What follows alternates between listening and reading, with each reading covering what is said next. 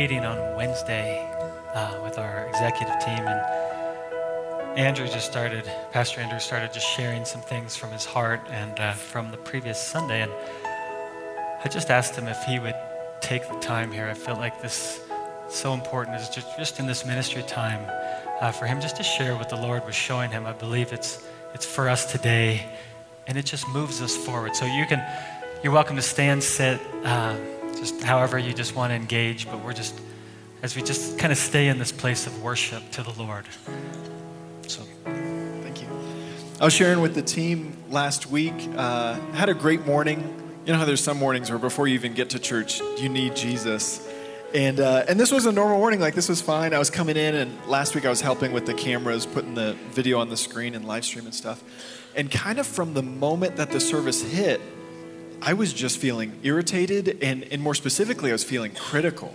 Like every single thing that I saw or that I looked at or even that I was working on just felt so critical. Like all these little things, things that had never bothered me before. I, I'm at most of the services, and so like nothing that we're doing is surprising me. It's not like I'd been gone for months and came in and was like, oh, things are a little different. It was, I'm here all the time. I know what we're doing. I love what we're doing. And on every other normal week, I'm really excited about our services. But, but last week, I was just feeling so critical.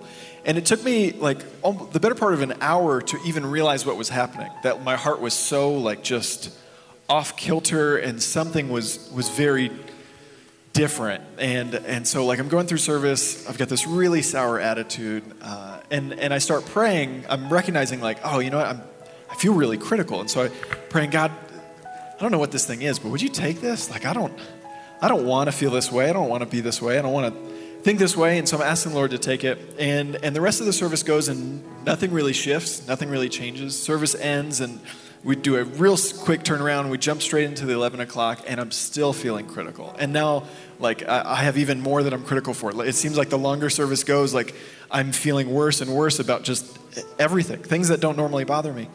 And then we hit to uh, communion, and I take a break, and Luna and I sit down, and, and we're taking the elements, and we're talking to God. And I asked her to pray with me, like, I'm feeling really critical. I don't know what it is. I don't know why. We had a great morning like it wasn't any of the typical normal things.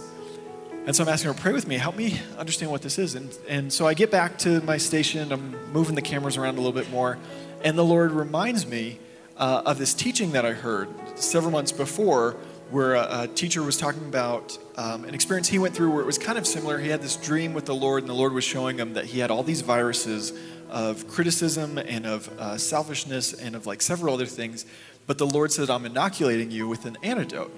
And he asked the Lord, What's the antidote? And he said, The antidote is thankfulness.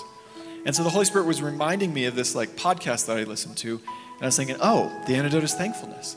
And so, uh, you know, while I'm moving the cameras around, I'm, I'm just starting to, every single critical thing that I'm thinking of, I'm, I'm now finding a way to, to be thankful for it Like, whatever it is, that morning it just felt like it was everything. I was just looking at it slightly different and saying, okay, I'm going to choose to be thankful for the opposite of this or for the, the other elements of this. You know, if the service goes too long, I'm thankful that we've got an incredible service. If the music feels too loud, I'm thankful that we've got a passionate worship team. If the cameras aren't moving like they're supposed to, I'm thankful that we've got cameras and people who get snowed in can still watch. You know, like just all these like little things that have never bothered me before, like in that moment, they just felt so, so critical. And so I started turning them into thankfulness. And by the end of the service, I was, I was so excited, so happy. All of that felt like it had lifted and gone. But over the rest of like that afternoon and over the next days, I was asking the Lord, like, God, what, what was that? Like, that was so strange. It didn't even feel like me. It felt like something exterior. And, and I don't have any super deep revelation of it, but I presented it to the executive team and I said, I think this might be something that we're facing. And especially as we move into exciting times and as we get closer and closer to the revival that God has for us, the awakening and the outpouring of His Spirit, I think that there's going to be plenty of opportunity to be critical. Eh, but I think God is inviting us to be thankful. I think there's plenty of opportunity to be critical, but I think God is inviting us to be thankful.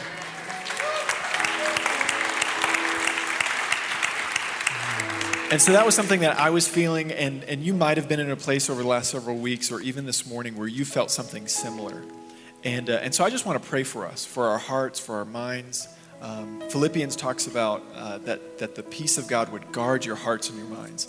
And so I'm going to pray for that, and I'm also going to pray that we'd be thankful. And then um, Pastor Mike might have something to add to it, but we're going to go back into a song about thankfulness, right? Um, so, Father, we thank you so much. Actually, before you pray, Okay. because I want to just add something into this, and then we'll pray. All right. Uh, it was interesting because this wasn't planned out, but we just went into a time of just singing to the Lord. You guys remember that just a few minutes ago? and, uh, and I just want to show you something that just ties to this. Uh, it says, Therefore, do not be foolish, but understand what the Lord's will is. Do not get drunk with wine, which leads to debauchery. Instead, be filled with the Spirit, speaking to one another with songs and hymns and spiritual songs.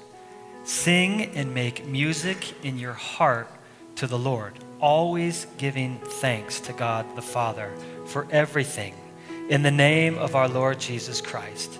Submit to one another out of reverence for Christ. That's in Ephesians 5. And then over in Colossians, uh, Paul basically says it again in, in some different words. He says, Let the peace of Christ rule in your hearts, since as members of one body you were called to peace, and be thankful. Let the word of Christ dwell in you richly as you teach and admonish one another with all wisdom as you sing songs, hymns, and spiritual songs. Those spiritual songs, this is what we were singing. As we have the Holy Spirit on the inside of us, what happens is there's this thankfulness that wells up on the inside of us that actually doesn't even come from us, it's actually from the Holy Spirit connected with the Father. And what we begin to do is we begin to, to thank the Father out of what the Holy Spirit is feeling on the inside of us. And we begin to sing this with song, psalms and hymns and spiritual songs. And so it's such a powerful thing. And I know that maybe there might have been some confusion like, what are we doing? This isn't, I don't see the words up on the screen. Um, but there's something about just kind of shutting down your mind and just allowing just your heart to take over in this. A lot of times, what we do is what Andrew was trying to do at the very beginning is he was trying to fight off the thoughts. And, and by f- trying to fight off the thoughts, all you do is you magnify those thoughts. But when you actually shift the mindset to where you now you now take on the Father's thoughts through the Holy Spirit, when you take on those thoughts, those are thoughts of thankfulness, which is that antidote. And all of a sudden, you now take on different thoughts. So it's not, you're not trying to fight darkness anymore, you're actually releasing light. And it's, it's, a different, it's a different type of battle. You can fight darkness all day long, but the moment you flip the light on, darkness disappears. And it's the same thing with the critical spirit. It's the same thing with these things. So, so Andrew, take it away. Oh, wait, did I finish that? Oh, no, I didn't. Where was I? Um, oh, and be thankful. It says, Let the word of Christ dwell in you richly as you teach and admonish one another with all wisdom, and as you sing the psalms and hymns and spiritual songs with gratitude in your hearts to God. And whatever you do, whether in word or deed, do it all in the name of our Lord Jesus, giving thanks to God the Father through Christ. Now let's pray. Father, we thank you that by the power of your Holy Spirit, you are empowering us to choose thankfulness, to live with an attitude of gratitude, to live each day choosing to be thankful. Thankful for our church and thankful for what's happening in it, and thankful for how you're moving, but even thankful for our families and thankful for our children and thankful for our spouses. Father, I pray that when that critical spirit would try to slip in, Father, I pray that we would recognize it for what it is. That those aren't us, that's not our thoughts, but instead we can choose to overcome that by being thankful. With all gratitude towards God, singing these psalms, hymns, and spiritual songs. And so, Father, we thank you that you've given us the antidote, that you've given us the uh, inoculation, that we don't have to be critical people, but we can be thankful people. And so, Father, we ask that you would continue to guard our hearts and our minds, that we would live the way that you've called us to live. In Jesus' name.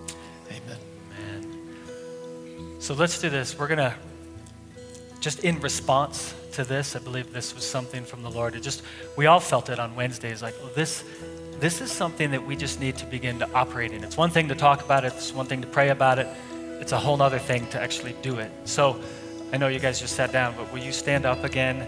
And will you just engage in this song to the Lord and just begin to, to thank Him?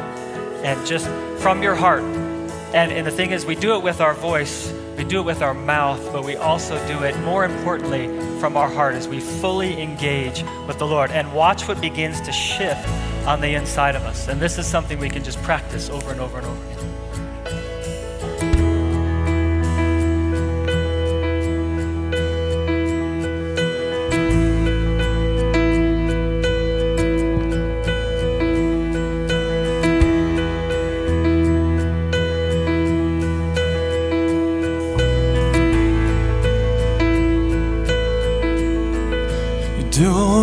Come. What you always do. You show up here in your splendor. You're standing in this room. And you don't have to come. but you always do.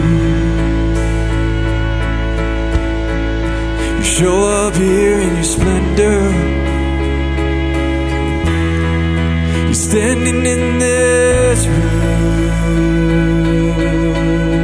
and you don't have to come, but you always do. You show up here in your splendor. Standing in this room. Don't have to come, but you always do. Right here in your splendor and you change the whole room. You walk through all our walls. You walk through all of my walls. Into my past. You filled my world with grace. You didn't have to come, but you wanted to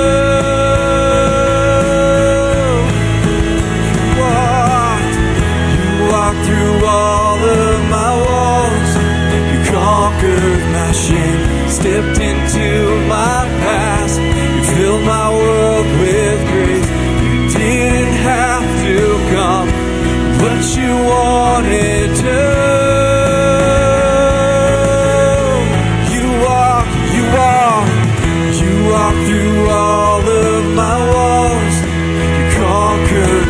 stepped into my past.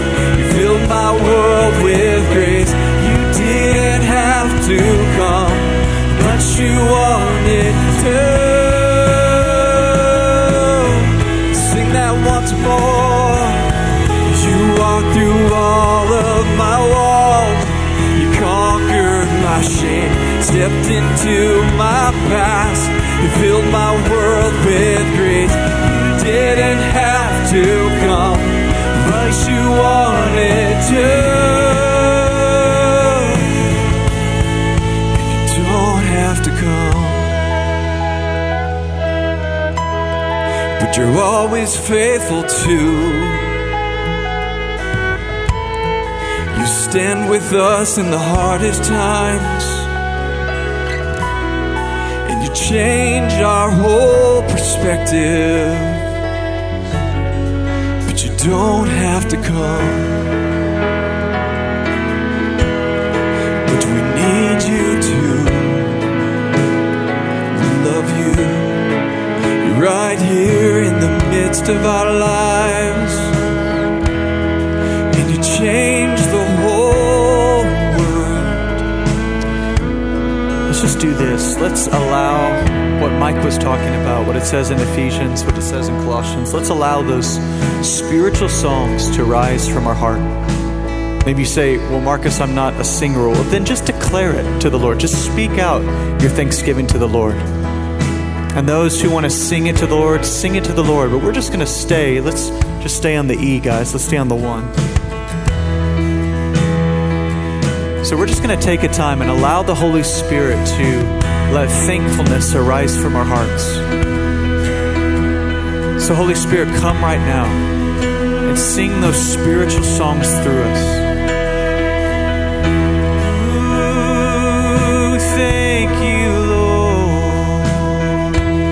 Thank you, Lord, for who you are, all that you're going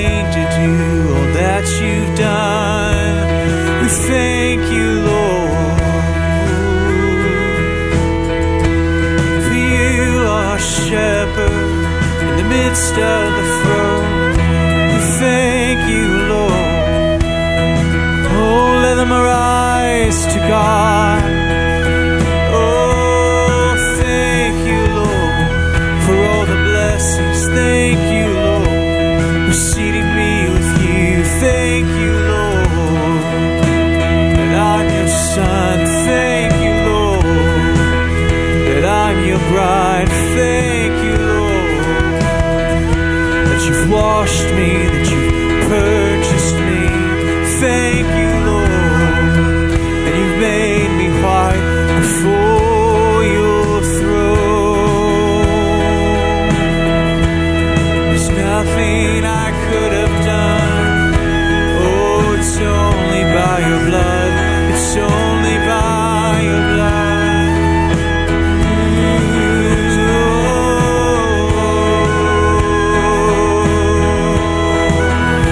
The songs of thanksgiving arise in this place.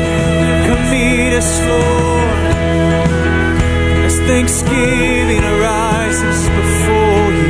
Let your glory come down. Let your spirit come down.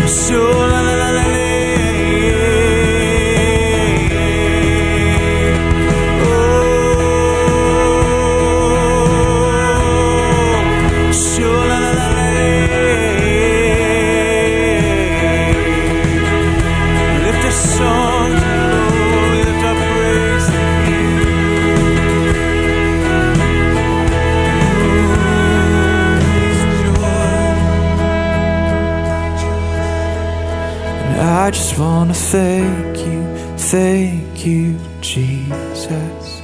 I just wanna thank you for all that you are. I just wanna thank you, thank you, Jesus. I just wanna thank you for all that you are. I just wanna thank you, thank you, Jesus. I just wanna thank you for all that you are. I just wanna thank you, thank you, Jesus. I just wanna thank you for all you're going to do. And I just wanna thank you, thank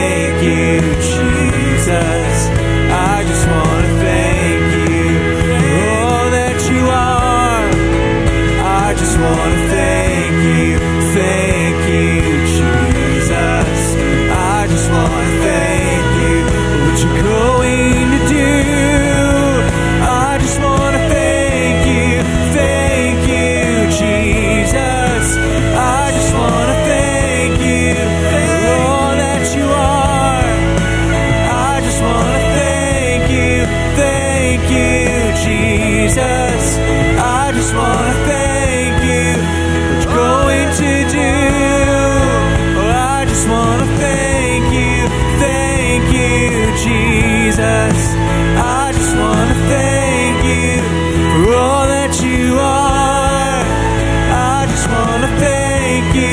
thank you, Jesus. I just want to thank you one more time. You walked through all of my walls. You walked through all of my walls, and you conquered my shame. Stepped into my past, you filled my world with grace. You didn't have to come, but you.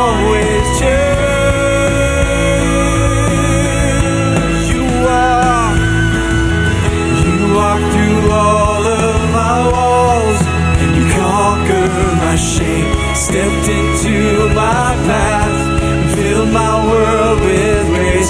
You didn't have to come, but you wanted to. You walked through all of my walls. You walked through all of my walls. You conquered my shame, stepped into my past, and filled my world with grace. Didn't have to come, but you wanted to.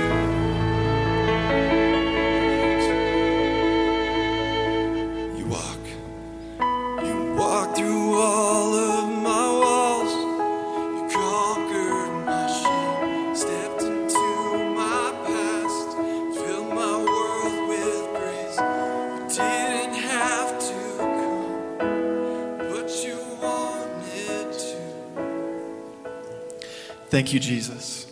Thank you that even though you don't have to, even though you don't owe us anything, you still show up because you love to meet with us, because you love us so dearly. Father, we thank you for the opportunity to get to worship you, to get to spend time with you and connect with you. Father, we ask that you'd continue to move in our hearts, move in our lives, continue to speak to us. Father, we love you and we give you all the praise and all the glory. In Jesus' name, amen. Amen. Thank you. As you guys make your way back to your seat, we're going to continue to just honor God and to praise Him uh, with our giving, with our tithes, and with our offerings. We're so thankful for such a generous congregation uh, that you guys give and you give faithfully. And even when we have special guests, you guys give above and beyond. And we're so blessed by that. Um, our ushers are going to come forward. And they're going to pass the buckets. There's a few different ways to give. Uh, there'll be a slide up on there.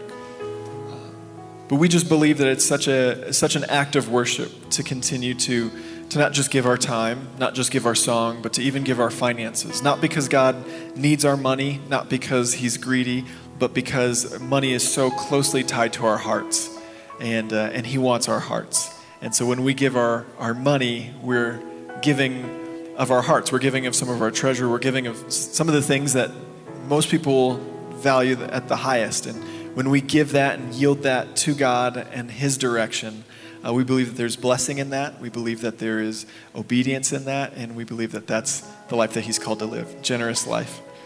And so we thank you for that. Um, I'm going to pray a quick prayer over the offering. I invite you to bow and pray with me as well. Father, we thank you that you've blessed us with more than enough and plenty left over so that we can live generously. Father, we thank you that you've uh, called us uh, to a way that seems, seems foolish in the eyes of the world, but we know that it's the wisdom of God, that you can do more with our 90% than we could do with all of it. And so, Father, we thank you that, um, that as we follow your instructions, that as we uh, as we give of, of our hearts in this way, Father, we pray that it would be worship to you. We pray that, pray that it would be a pleasing aroma and that you would be glorified in it. In Jesus' name, amen. As those buckets are going by, uh, I just want to remind you we have the, the Pushpay that allows you to give with your credit cards, but in addition to that, we now have a new mobile app that makes it even easier uh, to stay up to date, uh, even easier to stay connected, even easier to watch past messages or current live streams. Um, and there's a button on there that'll make the giving uh, continue to make it easier as well. You can text the rock with a space to that number 77977.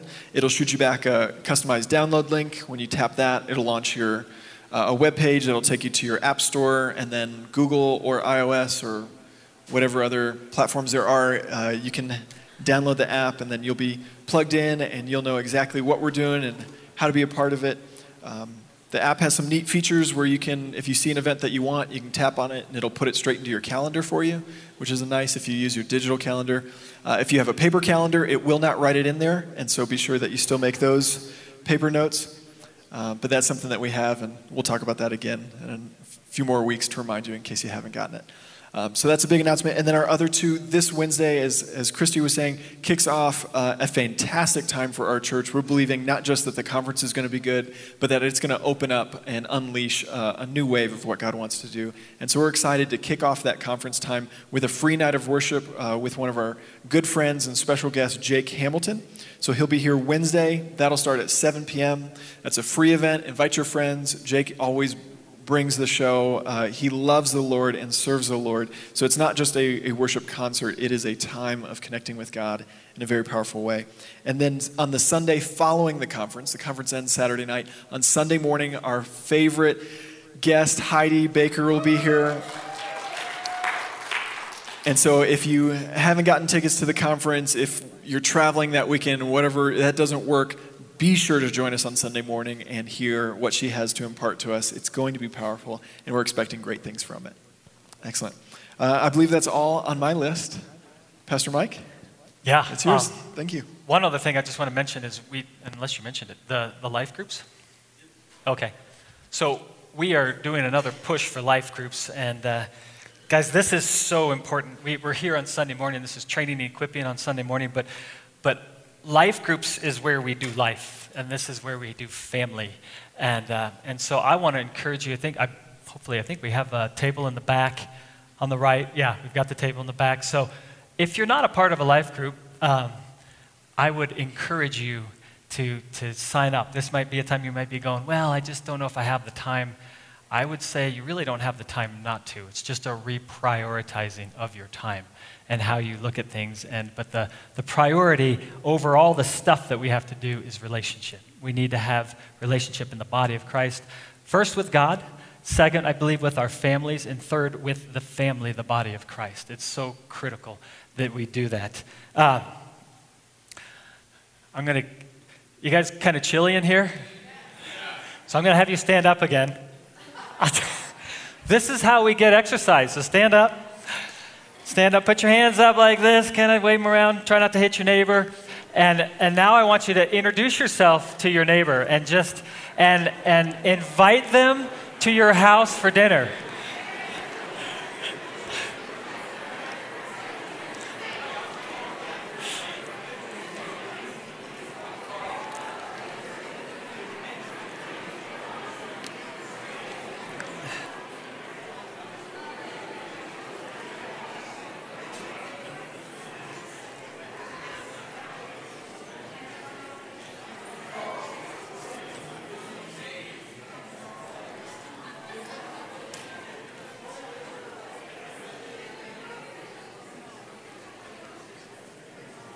All right, so hopefully you guys made some dinner plans. We're going. Sometimes we sit next to people like week in and week out, and we, don't even get to know the people next to us. Like, hey, this is family. We're in the family room here. We got to act like family. So uh, I'd encourage you to, as you come in in the morning, just in uh, just say hello to people, ask how they're doing, see if they want some prayer or uh, just to, to connect. And, and uh, it's, it's so important that we do this as the body. So, you guys ready? Okay. Uh, Marcus, we've been, we've been in this series uh, of, of going from community to family, and, and I, we might just be in this series for the rest of our life here. Uh, but, but there's so much to this. And, uh, and so, specifically, we've been talking about righteousness, understanding righteousness. And, and and the Lord just put this on our heart over the past few weeks that, like, we can't really become family, first of all, with God, and then secondly, with others, if we don't understand who we are in Christ. And so, the righteousness of God in Christ, understanding this, I mean, we say it, but that we would understand it not just here, but here, right? We've got to get it here. And when we get that, when we begin to understand our identity, our purpose, the, what we're here for, then we can operate as the body of Christ. So I'm just going to do a quick kind of rehash of this, what I'm calling positional righteousness. And then I want to move into some other key things I believe the Lord has for us this morning. Uh, so open your Bibles if you have them to 1 Peter 3:18, and we'll always have most of the scriptures up on the screen.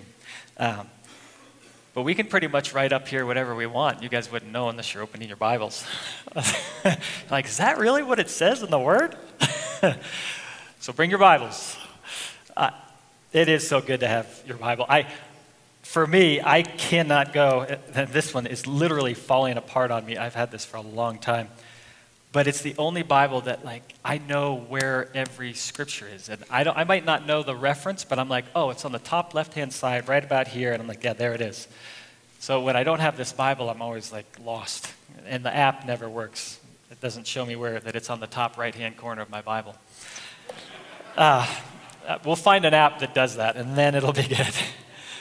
Uh, 1 Peter 3:18. So I just got, we're going to hit this quickly.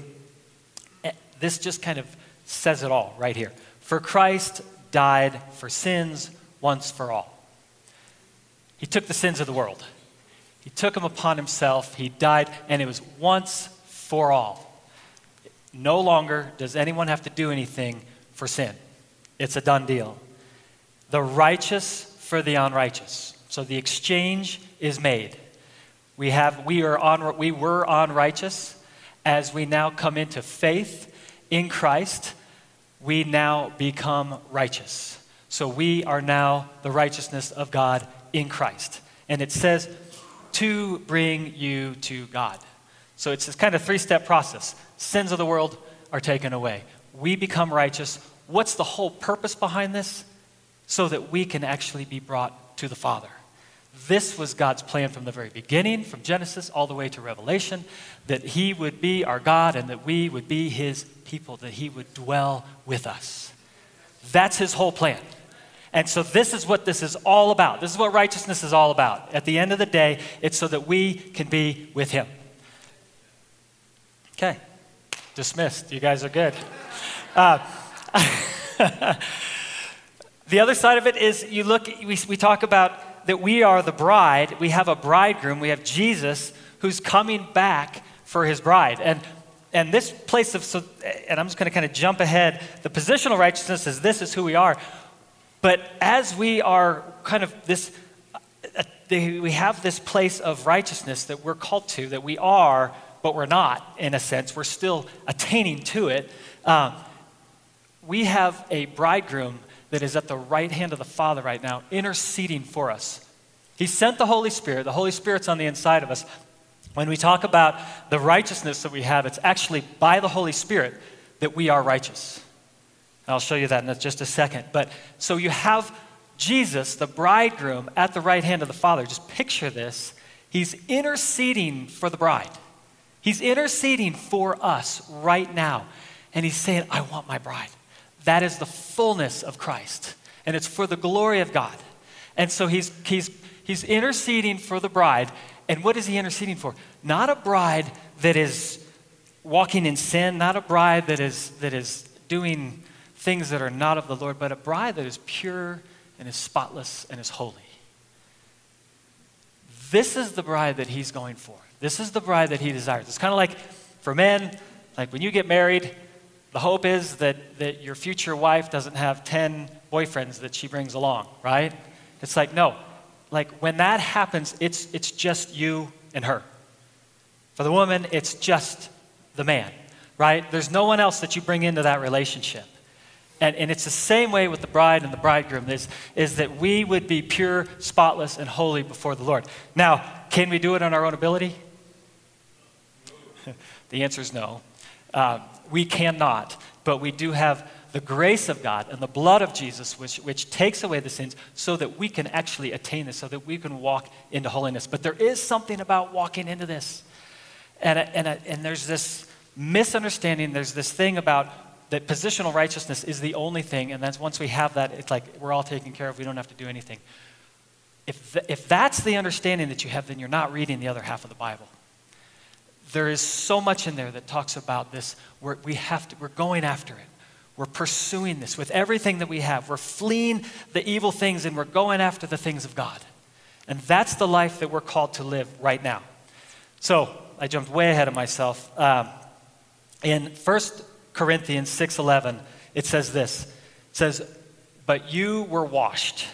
I love this. You were washed, you were sanctified. And this is just after Paul's talking about all these like evil sins. And he's like, and that was most of you. That's, that's what you guys were. But not anymore, because now you're washed, you're sanctified, which means you're set apart, you're purified, you're consecrated, you're made holy. And then it says, as I lost my place, you were justified.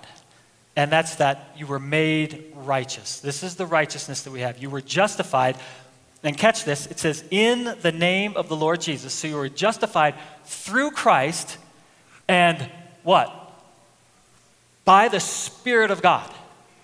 So it's the justification comes by the Spirit of God through Christ.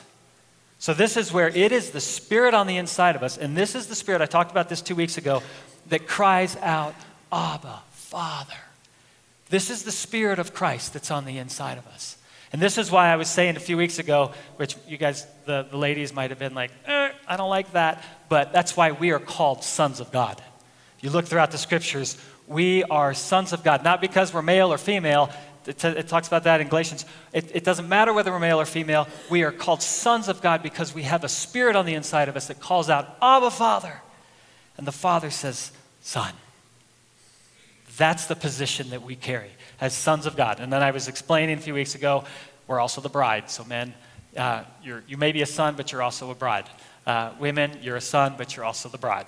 Uh, so you, you get both. Sorry. Uh, and then the, the other part I just want to hit here is in Acts 2 38 and 39. There's a lot of denominations that, I shouldn't say a lot, but there are denominations in the body of Christ that, on, it, unfortunately, they, they either kind of shy away from the Holy Spirit or they just don't talk about it or some like don't even like acknowledge it in any way. And, and I just, just to kind of shut that down, it is all about the Holy Spirit. When Christ went to the right hand of the Father, he said, I'm sending my Spirit. And it's the counselor, it's the comforter, it's the one who's going to dwell with you. It's, it's, it's the one who's the deposit, it's the one who's the guarantee for the inheritance. This is the one that we now have with us. And, and this is how we're righteous. Without the Holy Spirit, we're not righteous. So, like, I, I don't get it, but. Uh, but let me, and let me just read this here in Acts 2 38 and 39. Peter says this Repent, be baptized, that's from death to life, every one of you, in the name of Jesus Christ, for the forgiveness of sins. So, in the name of Jesus, we have, through his blood, through grace, we now have forgiveness of sins. And then it says, And you will receive the gift of the Holy Spirit, which is the promise. And it's for you, it's for your children, and it's for all who are far off. And who are the all far off ones? That's us. We're the all far off ones. you can say, I'm an all, all far off one. Um, you, got, you guys awake today? Like, it's cold. We turned the temperature down so that you guys would stay awake. That was the idea. Is it working? Just kidding. Okay, so uh, Pastor Marcus talked on this last week as we, as we kind of move into this position, from positional righteousness into righteous living. Uh, turn to Philippians 3.13. And, and uh, I'm just going to hit this quickly. It says this, Brothers and sisters, I do not consider myself yet to have taken hold of it. To have taken hold of what? Righteousness. He hasn't yet taken hold of it. It says, But one thing I do forgetting what's behind and straining toward what is ahead, I press on toward the goal to win the prize, which God has called me heavenward in Christ Jesus. As we are the righteousness of God in Christ, this is what He's called us to. And He's saying, Look, I haven't taken hold of it yet. I don't fully have this. But this is who I am. I am righteous in Christ and now I'm pressing on towards the mark of the high calling. This is the thing that we're pressing into. Goes on to say, all of us then who are mature should take such view of these things. And I love what Paul says here. And if on some point you think differently, well, God will make it clear to you. Like, you'll come around eventually uh, as the Holy Spirit reveals the truth to you. Uh, He says that in a very kind of uh, nonchalant way. And, uh, and, then, and then catch this last point here in verse 16. This is key. Only let us live up to what we have already attained. So it's this, it's this kind of, we've attained it, now we live up to it. Does that make sense? Okay. So in Romans 1:17, I'm just going to kind of hit this again from another angle here. It says, "For the gospel of righteousness of God is revealed." This is a righteousness that's by faith from first to last. What's he saying there? He's, he's referring to Christ. It says that, that Christ is he's the author and the perfecter, the beginning and the end of our faith. And so, in this, what's he saying here? As he is the beginning, the author, and the finisher of our faith, he's saying a righteousness that is by faith from first to last. Just as it is written, and he says it in, in Habakkuk 2 4, the righteous will live by faith.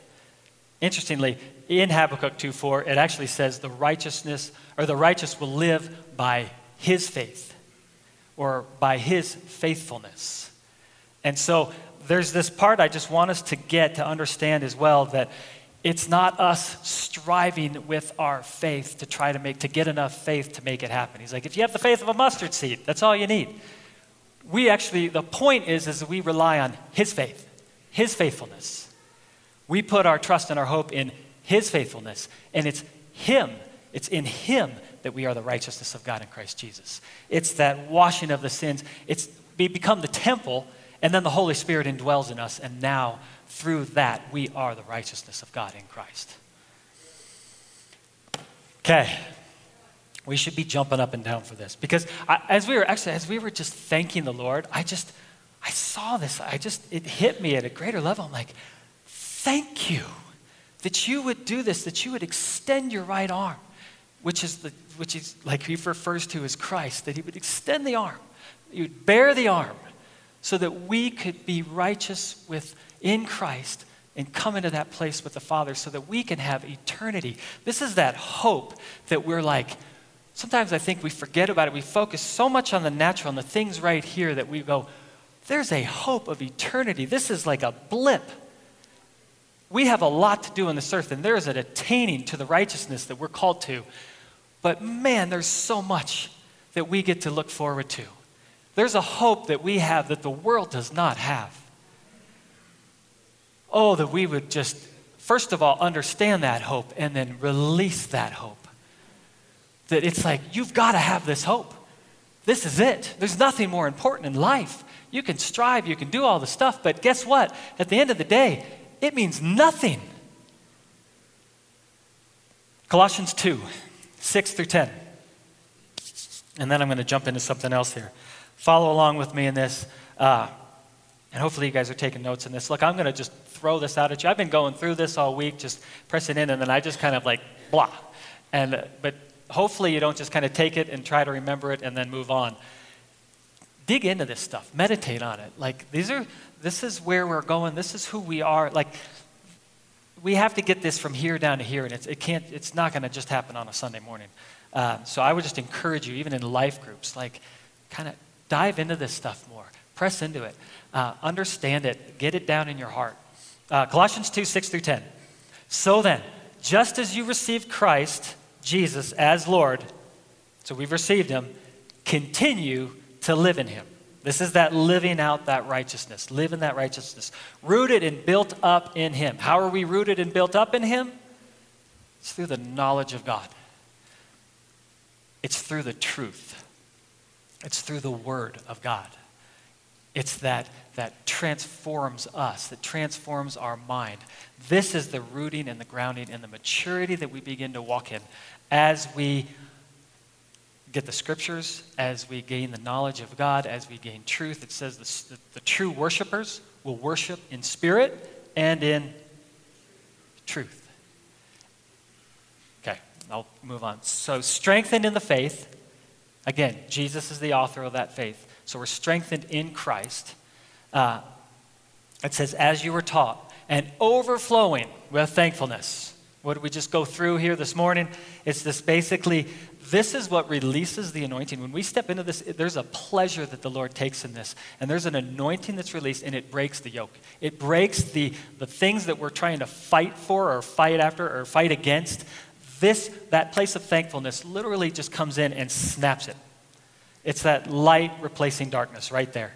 Uh, it, and it, I would say, it, I mean, it breaks the spirit of criticism, of pride, of idolatry, of, of all these things that like sometimes just try to rise up. That as we get, as we become thankful before the Lord, it aligns our heart with the Father's heart.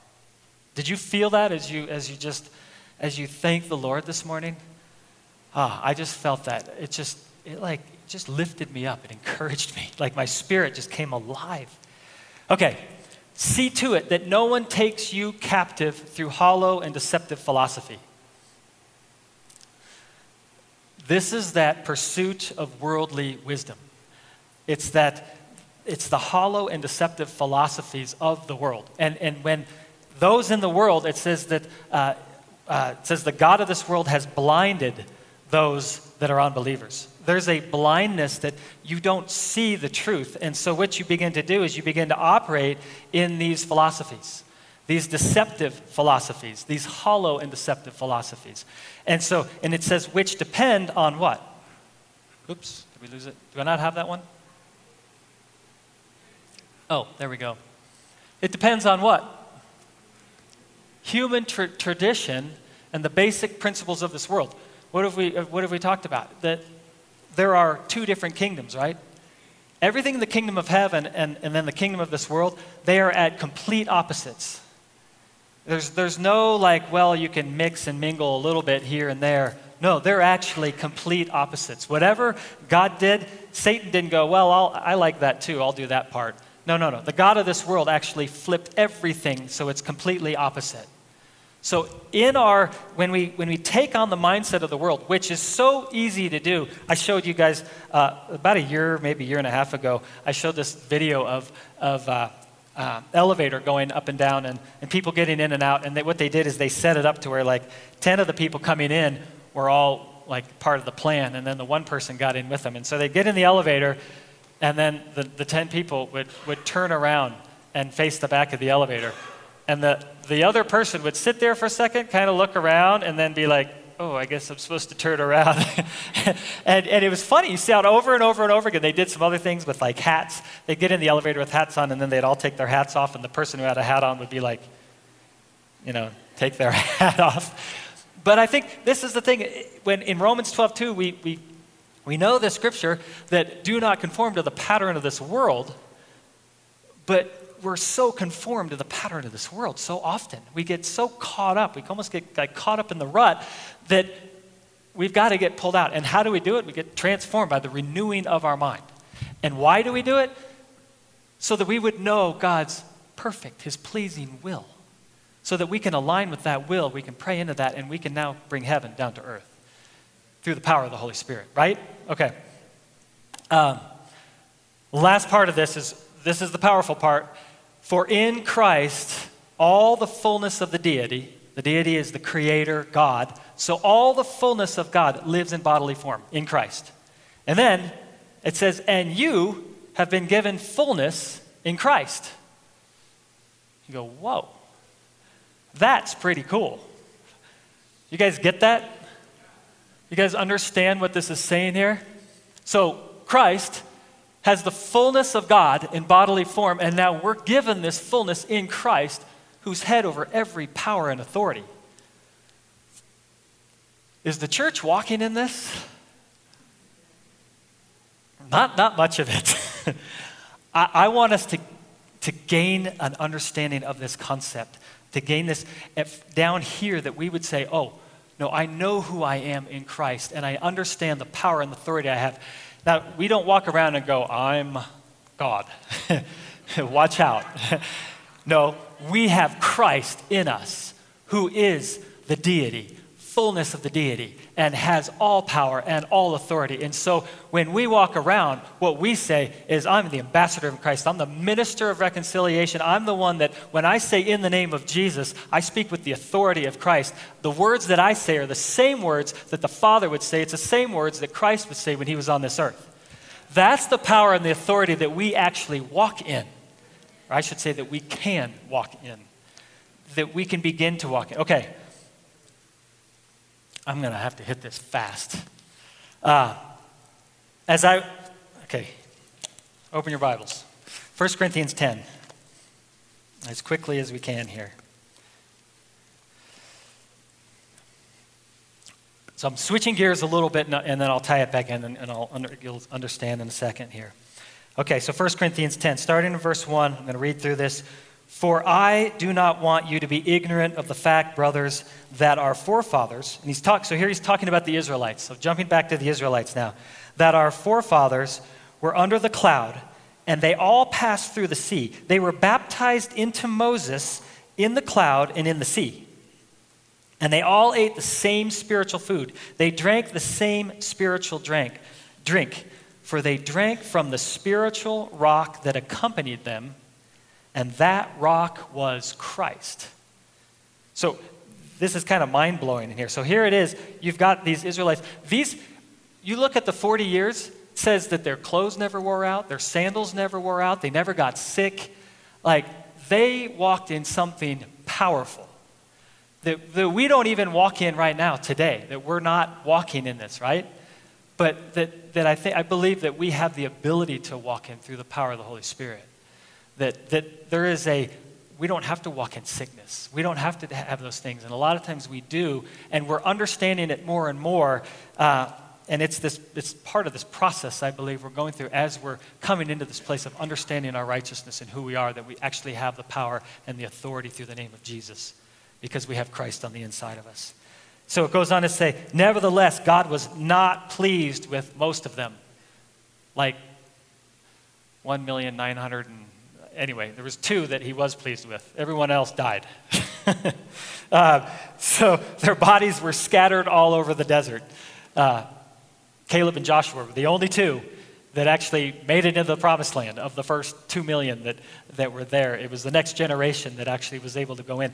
Why? Because they were in a place of idolatry before the Lord. It says, Now these things occurred as examples to keep us, that's us right now, from setting our hearts on evil things as they did. Do not be idolaters, as some of them were. This is what I felt. The Lord, we, on Tuesday, this past Tuesday, we do this once a month. We just get together with the staff, with the pastors, and we spend the day just praying and fasting. We get before the Lord and just say, God, what are you doing? Where are you taking us? Give us the downloads. And actually, during this time, we, we really we pulled up some of the prophetic words that had been over the church, the promises that had been over us in the church, and we begin to declare them. We begin to speak them out and say, in, come into an agreement with them and say, this is for the season now. And but in this, I just felt this. The Lord was kind of giving us this, this warning, this like, hey, we need to deal with this, and it needs to be dealt with in the church. So this is for all of us, including me, as we do this. And I, I just believe there are some almost culturally acceptable idols uh, that we have allowed to come in and, and gain root in the church. That we go, oh, well, that's okay. Why do we do that? Because we take on the mindset of the world. Because we kind of take on the things that the world would say is okay. And we go, well, yeah, we'll go along with that one. And yeah, we'll take that one. And we don't want to fight all these things. Like, there is something about being holy before the Lord. That, that, that we have to walk completely holy. We have to go according, we have to take it according to the scriptures, according to the truth. This is the only truth. This is our true north. And if we take any other true north, if we take the, the things that are acceptable in this culture today, uh, I would just say, watch out. Because we're heading down the wrong road if we do that. Uh, so, just a few things to that. So, actually, if you if you continue on in this, in verse 11 uh, of, of chapter 10, it says, These things happened to them as examples and were written down as warnings for us on whom the fulfillment of the ages has come. So here we are in the last days. This is the last days. We are in the last days, if you didn't know it. Um, it we are Uh, it talks about this in Acts 2. We're in the last days. And, uh, and so these are examples for us. This isn't just fun stories. They're actually like, hey guys, watch out. Don't step back into the things that the Israelites did in that time.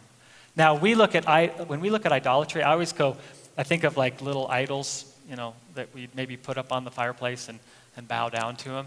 And so we're like, oh, wait, wait idolatry is not a problem in our life. Well, uh, let me just point out a few quick things, and then uh, we'll move on. This could be a long message. If, anyway, money is one of, I believe, one of the things that has actually crippled the church.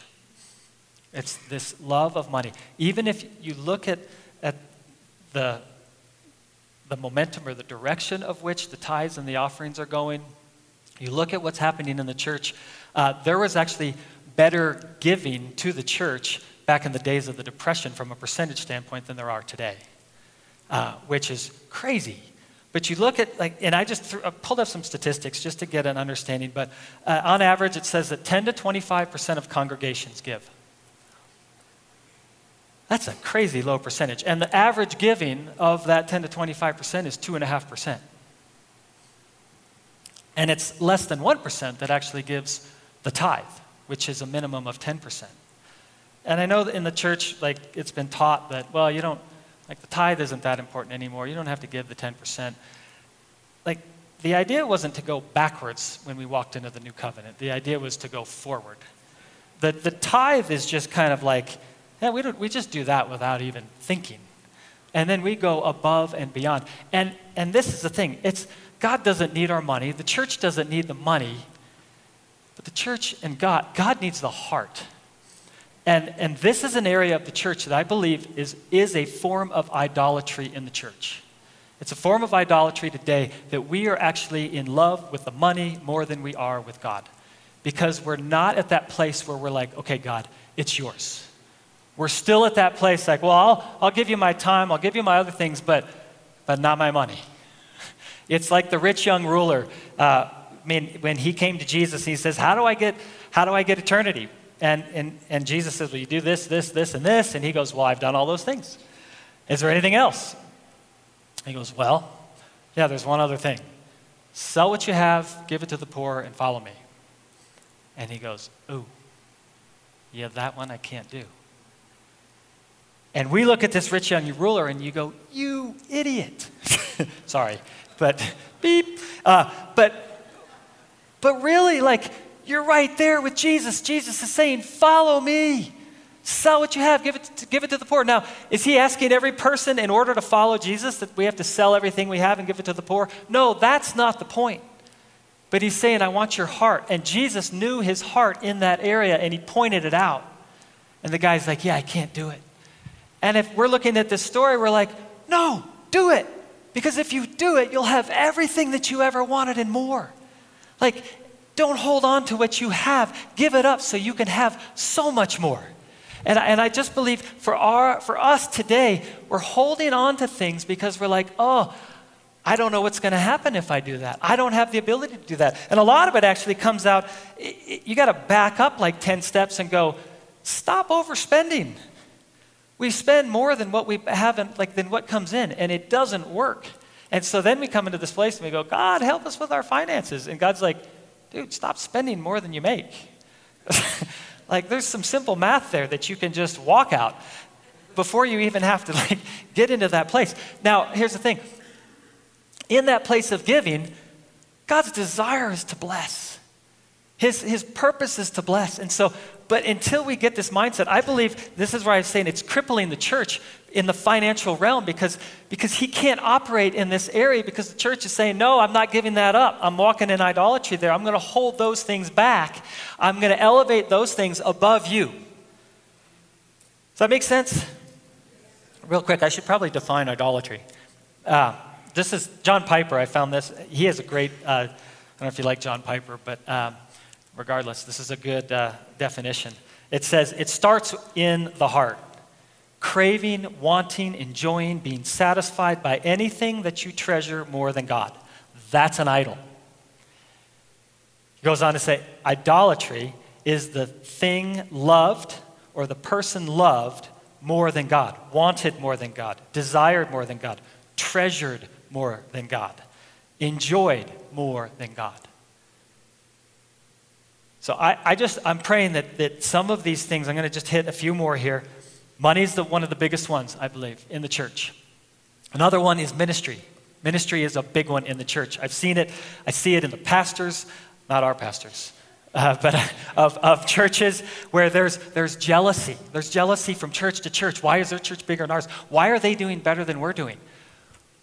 We should be like, thank you, Lord, that they're doing well. Like, how can we continue to bless them even more? What can we do for the kingdom to have even a greater impact? I've always, I told Pastor Peter as, as we were in this covenant relationship with Bridgeway, and it's like, I've said, like, your, our church is yours. Our finances are yours. If we can have a greater impact in the kingdom by, by you using the finances than us, great, take them. Because it's not about the church, church. It's about the church, right? It's about the kingdom. And we have to go after the kingdom. We can't get so set on our stuff and on our success and on our, our self preservation and our self promotion. Uh, and that's the other things we see in the church is this we see the focus on the results rather than on Jesus. We see the results fo- fo- based on how many people we're bringing into the church rather than how many lives are being transformed and how many people are going out and impacting the kingdom. Right?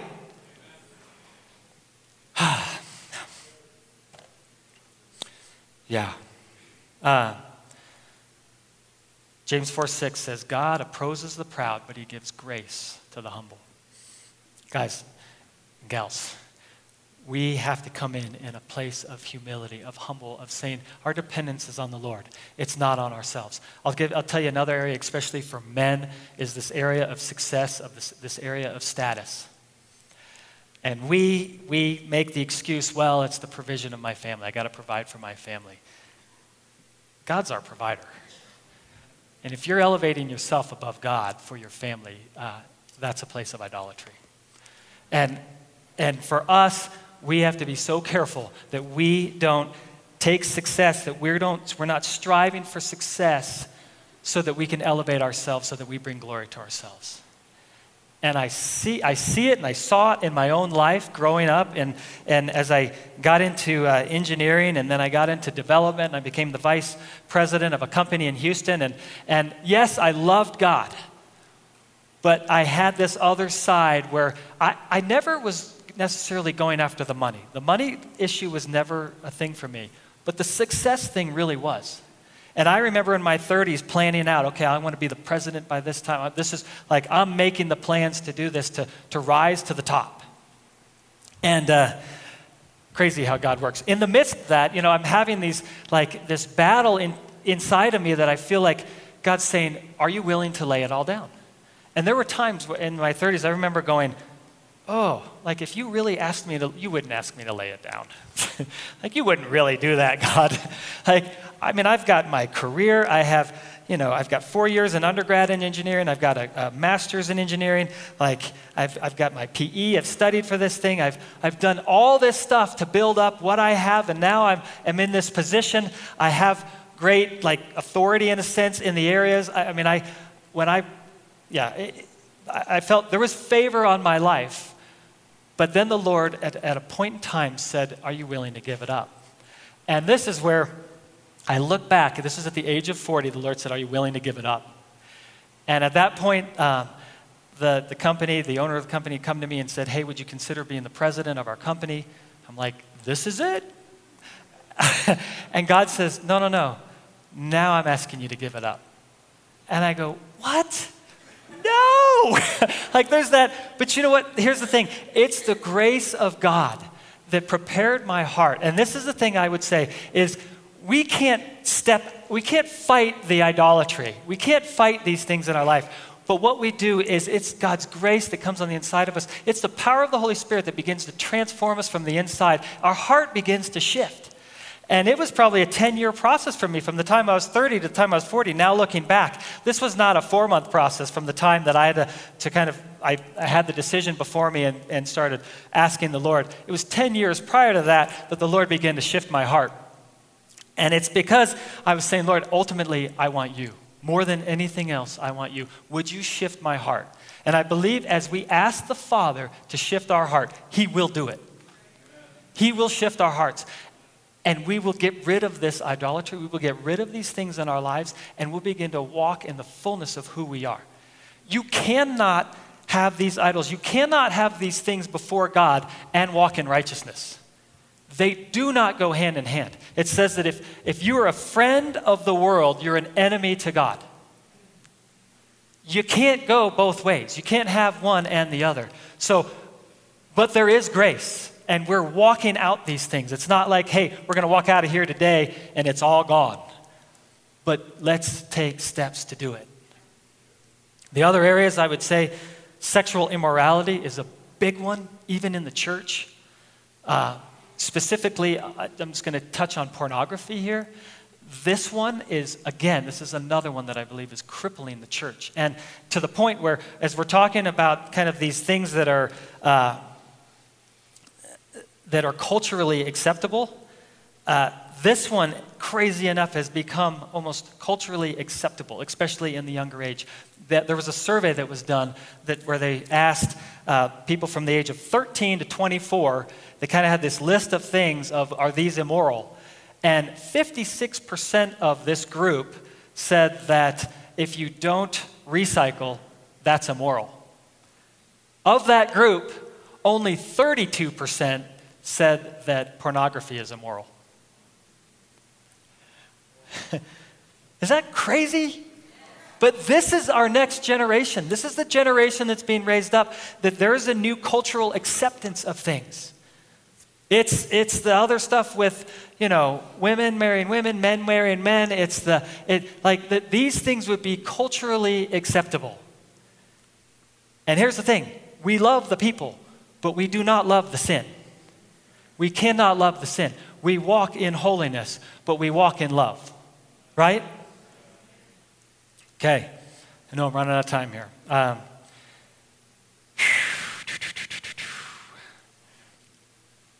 Oh, gosh. Um, let me just make some, some points here. Everything that we do, we, we don't have to lay down the success we have. We don't have to give up all the money we have. We have to change our heart. And we have to be willing. We got to be at a place where are you willing to lay it down? And in those things that we have, in the successes that we have, is it for us or is it for the glory of God? That's the big question. Is it for the glory of God? And I want to show you the scripture in 1 Corinthians 10:31. It says, "So whether you eat or drink or whatever you do, do it all for the glory of God." Now, what does that mean? And I was asking the Lord uh, just the other day. I'm like, God, what is I know the glory of God and I know like the big picture of the glory of God, but what is that? What's the tangible meaning of this for us? And this is what I felt like he actually took me just two verses down and showed me this. And I just, I was like, oh, okay. Now I, I see it. It's clear. And so this is what Paul says. So jump down two verses to, to 1 Corinthians 10.33, and Paul says this. Uh, he says, For I am not seeking my own good but the good of many so that they may be saved. This is the cool part. The glory of God is for the good of many that they may be saved. This is what we're going after. When we talk about for the glory of God, it's for the good of many that they may be saved. We now take the place of Jesus on this earth to be the ones now that are ministers of reconciliation. We're the ambassadors of Christ. We come in the name of Jesus Christ. We walk in the authority and the power of the Holy Spirit because of our righteousness, and we go after people. Why? Because we're expanding the kingdom. We're bringing God, we're bringing people back to the kingdom. That's our job now. God has put that on us, and He says that I will put it, I will put my lips on your mouth, and you will speak now for those that need to come to Christ.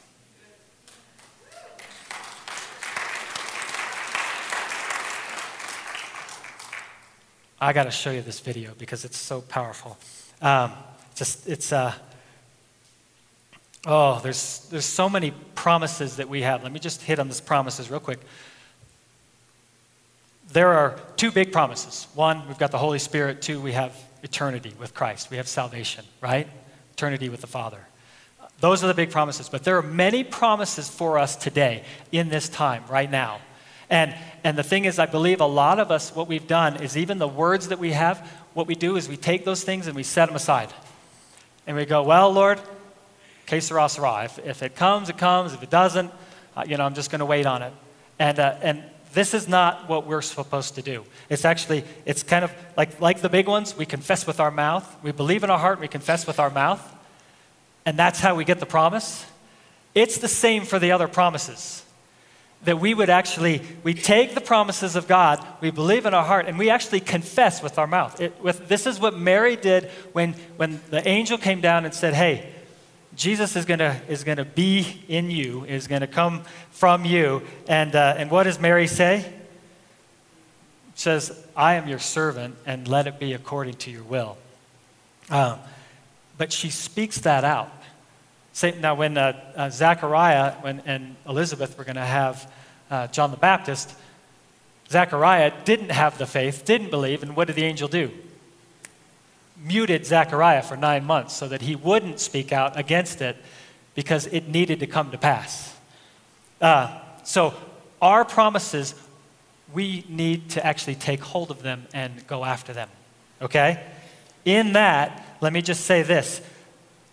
In 2 Corinthians 1 20 through 22, it says this For no matter how many promise, promises God has made, they are yes in Christ. And so through him, through Jesus, the Amen is spoken by us to the glory of God. Okay? And then it says, Now it is God who made both us and you stand firm in Christ. He has anointed us. Have you guys heard that before? When Jesus stepped out of the wilderness, what did he say? The Spirit of the sovereign Lord is upon me because he has anointed me to preach the gospel. Let me just say, let me show you this. You can go back and look at it. But these promises a lot of times I, we think that they're for us, they're actually for the non believers. That we are actually called, the anointing and the promise is, yes, to come upon us, but that we would be anointed to preach the gospel. That we would be the ones that would not only preach the gospel, but proclaim freedom for the captives and the prisoners, that we would, uh, it would be recovery of sight to the blind, that we release the oppressed and proclaim the year of the Lord's favor. That is our promise that we are called to do as we are anointed by the Holy Spirit. I want you to see something. And I know we're going to be running short on time, but this is, I want you to see this clip. This is Todd White. And, and I would encourage you, go back and watch this. It's a new movie that's been released fairly recently. It's called uh, Pure and Holy. And um, you want to be encouraged, this will encourage you. Uh, if we have, do we have the clip? Okay. So, um, and, and this is what I want you to pay attention to. Watch how many times he says, in the name of Jesus. And you're going to see, you're going to see healings happen right in front of your eyes as you watch this. You're going to see God, watch what God does here. And, and it's crazy. I believe it's just going to, you're going to walk out of here like ready to explode and just, and change the world. So let's play that video. Oh no. Pain in their knees or their ankles from sports? Video. From sports? Any problems with ankles or knees from football? I have here. You do? Yeah. All right, watch. Let me see. Come here. In Jesus' name. Jesus' name. Check. See. Let's go. Give me two. Give me Thank two. you. Yeah, bless you. Give me two. It's gone. It's gone. In the mighty name of Yeshua, I command it to go now. Let go now. Check. What do you think? He wants it. Father, I thank you right now. In the mighty name of Yeshua.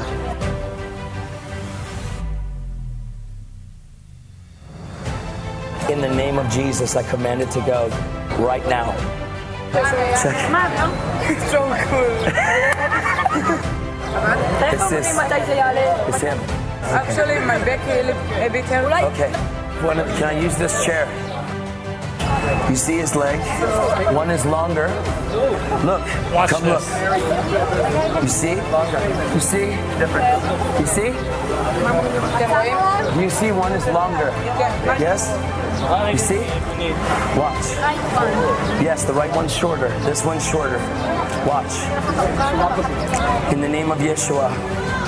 Right leg, grow. Right now.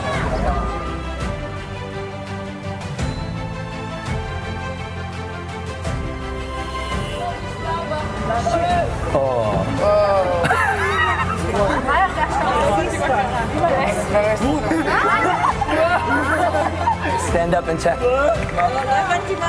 Bend. See. No,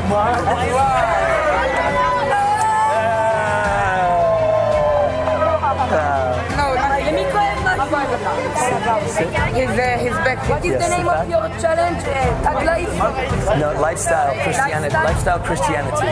Life. Sit back the whole way. Scoot. No, scoot your butt. Yeah. Why? It's the same. See? This. You see? It's the other leg. This is short. Which one's short? This one. No, the right, the right. You see his heels? Right here? You see? You see? Yes. You see, it's short. So it's hurting his back. Because his back is hurt because his short leg.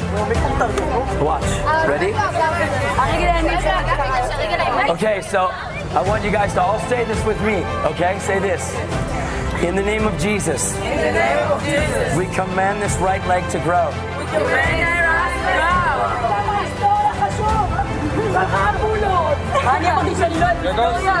Oh.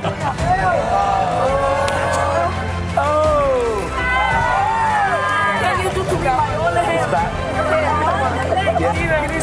Yes, sit. All right, sit. Now you got kids pushing other kids out of the It's way. this. It's this one. In the name of Jesus, The name of Jesus. right leg grow. Right leg. Oh my god. Did you feel? I feel it. Stand up. Check. Mama, look at it. It still hurts. It's okay. Now put your hands. It's okay. Down here is better, but up here it hurts. Put your hands on his back, all you guys. Ready? Yeah, just like that. Okay. Okay, you ready? Now say this. Are you ready? Yeah. In the name of Jesus, In The name of Jesus. back be healed. Back is healed. Pain get out And get out. right now. Right now. In Jesus' name. In Jesus' name.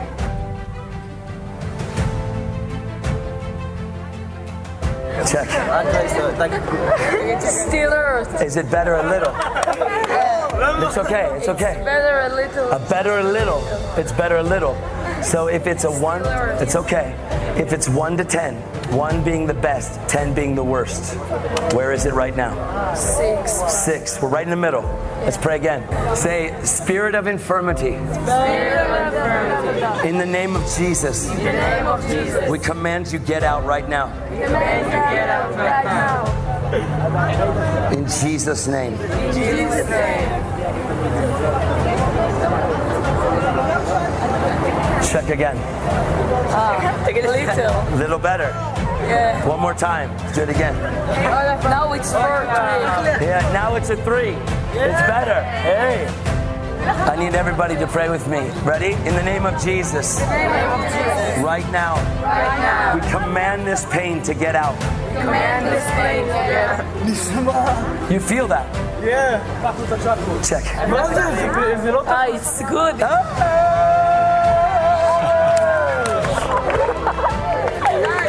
Yes. Amen. In the name of Jesus, we command this pain to go. Wow. Hey.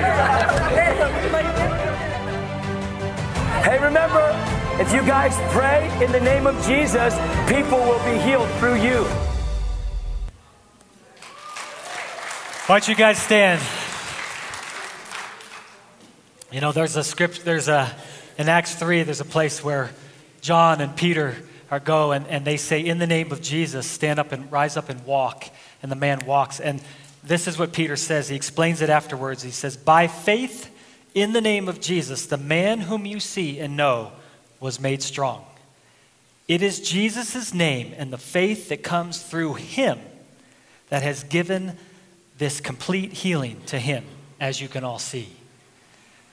Father, I pray right now that you would empower us with your spirit, that we would gain the wisdom and the knowledge and the understanding, that we would know you more, that we would know who we are in Christ. And Lord, I thank you for the power and the authority that we can walk in when we walk in the name of Jesus. We carry this name wherever we go. And Lord, I thank you that we are here on this earth to proclaim the gospel, to set the captives free. Lord, would you empower us from the inside? Lord, would you remove idolatry from our lives? Would you begin to purify our hearts and make us holy before you that we can walk fully and, and rightly before you into the place of full righteousness that you call us into? Lord, I thank you for what you're doing in this place. I thank you for what you're doing in our hearts. Lord, continue to move, continue to have your way. In Jesus' name, and everyone said, Amen. Go get them.